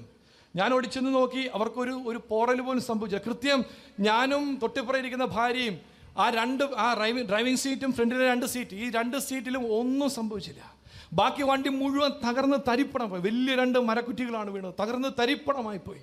പ്രിയപ്പെട്ടവരെ ഞാൻ ഇവർക്കൊന്നും പറ്റിയില്ലെന്ന് മനസ്സിലായപ്പോൾ ഇവരെ നേരെ വീട്ടിൽ കൊണ്ടാക്കി തിരിച്ചു വന്നു. പോലീസുകാർ വന്നു. അത് വണ്ടിയെടുത്ത് പോലീസ് സ്റ്റേഷന്റെ വാതൊക്കെ കൊണ്ടുവിട്ടു എന്നോട് പറഞ്ഞു അച്ഛാ എസ് ഐ ഇപ്പോൾ ഇല്ല. നാളെ അച്ഛൻ വന്ന് എസ് ഐയുടെ നിന്ന് ജി ഡി എൻട്രി മേടിക്കണം. ആയിക്കോട്ടെ. ഞാൻ പ്രിയപ്പെട്ടവരെ രാവിലെ ചെന്ന് നിൽക്കുക. എസ് ഐ വന്നിട്ടില്ല. കുപ്പായിട്ടുകൊണ്ട് പോലീസ് സ്റ്റേഷന് മുമ്പിൽ എത്ര നേരം നിൽക്കുക അതുകൊണ്ട് ഞാൻ അല്പം മാറി നിൽക്കുക. മാറി നിൽക്കുന്ന സമയത്ത് എസ് ഐ വന്നിറങ്ങി. എസ് ഐ വന്നിറങ്ങിയിട്ട് നേരെ ഈ വണ്ടിയിലോട്ട് നോക്കിയിട്ട് ഒരു ചോദ്യം എടോ എല്ലാം ചത്തോ? എൽ- ആരെങ്കിലും ഉണ്ടോടോ അതാണ് വണ്ടിയുടെ അവസ്ഥ. പപ്പടം പോലെയായി പോയി വണ്ടി. എല്ലാം ചത്തോടോ? ആരെങ്കിലും ഉണ്ടോടും പ്രിയപ്പെട്ടവരെ ഇത് കേട്ടപ്പോൾ ഞാൻ പിന്നീട് ആ പോലീസുകാരൻ ഒരു കോൺസ്റ്റബിൾ ഉണ്ട്. പുള്ളിയുടെ പേര് ചോദിച്ചു. സതീശ് എന്നാണ് പേര്. ഒരു നായർ സമുദായത്തിൽപ്പെട്ട മനുഷ്യനാണ് ഈ മനുഷ്യൻ ഇത് ഞാൻ കേട്ടുകൊണ്ട് നിൽക്കുന്നു എന്ന് ഈ മനുഷ്യനറിയാം. പ്രിയപ്പെട്ടവരെ ഈ മനുഷ്യന് എന്റെ മുഖത്തേക്ക് എസ് ഐയുടെ മുഖത്തേക്ക് നോക്കിയിട്ട് ഒരു ഡയലോഗ് പറഞ്ഞു. എന്റെ ജീവിതത്തെ തന്നെ മാറ്റിമറിച്ചൊരു ഡയലോഗാ ആ. മനുഷ്യനടിച്ച ആ നായർ സമുദായത്തിൽപ്പെട്ട ആ മനുഷ്യനടിച്ച ഡയലോഗ് പോലീസുകാരടിച്ച ഡയലോഗ് എന്നറിയോ? അങ്ങനെ വല്ലതും ചാകുവോ സാറേ? ഇത് ജീസസിന്റെ ഒക്കെ സ്വന്തം ആളുകളല്ലേ? എന്റെ പ്രിയപ്പെട്ടവരെ ഈ മനുഷ്യൻ പറഞ്ഞതാ ഞാൻ കരഞ്ഞുപോയി. എന്തൊരു എനിക്കില്ലാത്ത വിശ്വാസമാണ് മറ്റൊരാളെ വഴിയാ ദൈവം എന്നെ പഠിപ്പിക്കണത്. അങ്ങനെ വല്ലോ ചാഗോ സാറേ? ഡയലോഗ് തിരിച്ചു പറയുക മറുപടി എടുക്കുക. അങ്ങനെ വല്ലതും ചാഗോ സാറേ ഇത് ജീസസിന്റെ സ്വന്തം ആളല്ലേ എന്ന്? പ്രിയപ്പെട്ടവരെ അനർത്ഥത്തിൽ നിന്ന് നിന്നെ മറയ്ക്കുന്ന ഒരു കരമുണ്ട്. അനർത്ഥത്തിൽ നിന്ന് നിന്നെ മറയ്ക്കുന്ന ഒരു കരമുണ്ട്. അപ്പോൾ ദൈവത്തെക്കുറിച്ചുള്ള നാലാമത്തെ പരിജ്ഞാനം അതായിരിക്കണം. അനർത്ഥത്തിൽ നിന്ന് എന്നെ മറയ്ക്കുന്ന ദൈവത്തിന്റെ ഒരു കരം. എനിക്കുണ്ട്. ആ ദൈവത്തെയാണ് പ്രിയപ്പെട്ടവരെ നമ്മൾ വിളിക്കുക. അപ്പം നാല് ചിന്തകളാണ് നമ്മൾ പ്രധാനമായിട്ടും ഇന്ന് കണ്ടത്. നാല് ചിന്തകളാണ് കണ്ടത്. ഒന്നാമത് ഇതാ മുമ്പേ അവന്റെ വഴി രാജ്യവും നീതിയും അന്വേഷിക്കണമെങ്കിൽ ആ ദൈവത്തെക്കുറിച്ചുള്ള പരിജ്ഞാനം നേടണം. ഒന്നാമത്തെ പരിജ്ഞാനം ഇതാ എന്നെ വിട്ടു മാറാത്തൊരു ദൈവമുണ്ടെന്നുള്ള പരിജ്ഞാനം. രണ്ടാമത്തെ പരിജ്ഞാനം എന്നെ മറക്കാത്തൊരു ദൈവം എനിക്കുണ്ടെന്നുള്ള പരിജ്ഞാനം. മൂന്നാമത്തെ പരിജ്ഞാനം ഒരു നന്മയും എന്നിൽ നിന്ന് മുടക്കാത്തൊരു ദൈവമുണ്ടെന്നുള്ള പരിജ്ഞാനം. നാല് അനർത്ഥത്തിൽ നിന്ന് എന്നെ മറയ്ക്കുന്ന ഒരു ദൈവമുണ്ടെന്നുള്ള പരിജ്ഞാനം. ഈ നാല് പരിജ്ഞാനങ്ങൾ പ്രിയപ്പെട്ടവരെ നേടിയെടുക്കുവാൻ തക്കവണ്ണമാണ് ഈ രാത്രിയിൽ പ്രിയപ്പെട്ടവരെ നമ്മൾ ശ്രദ്ധിക്കേണ്ടത്.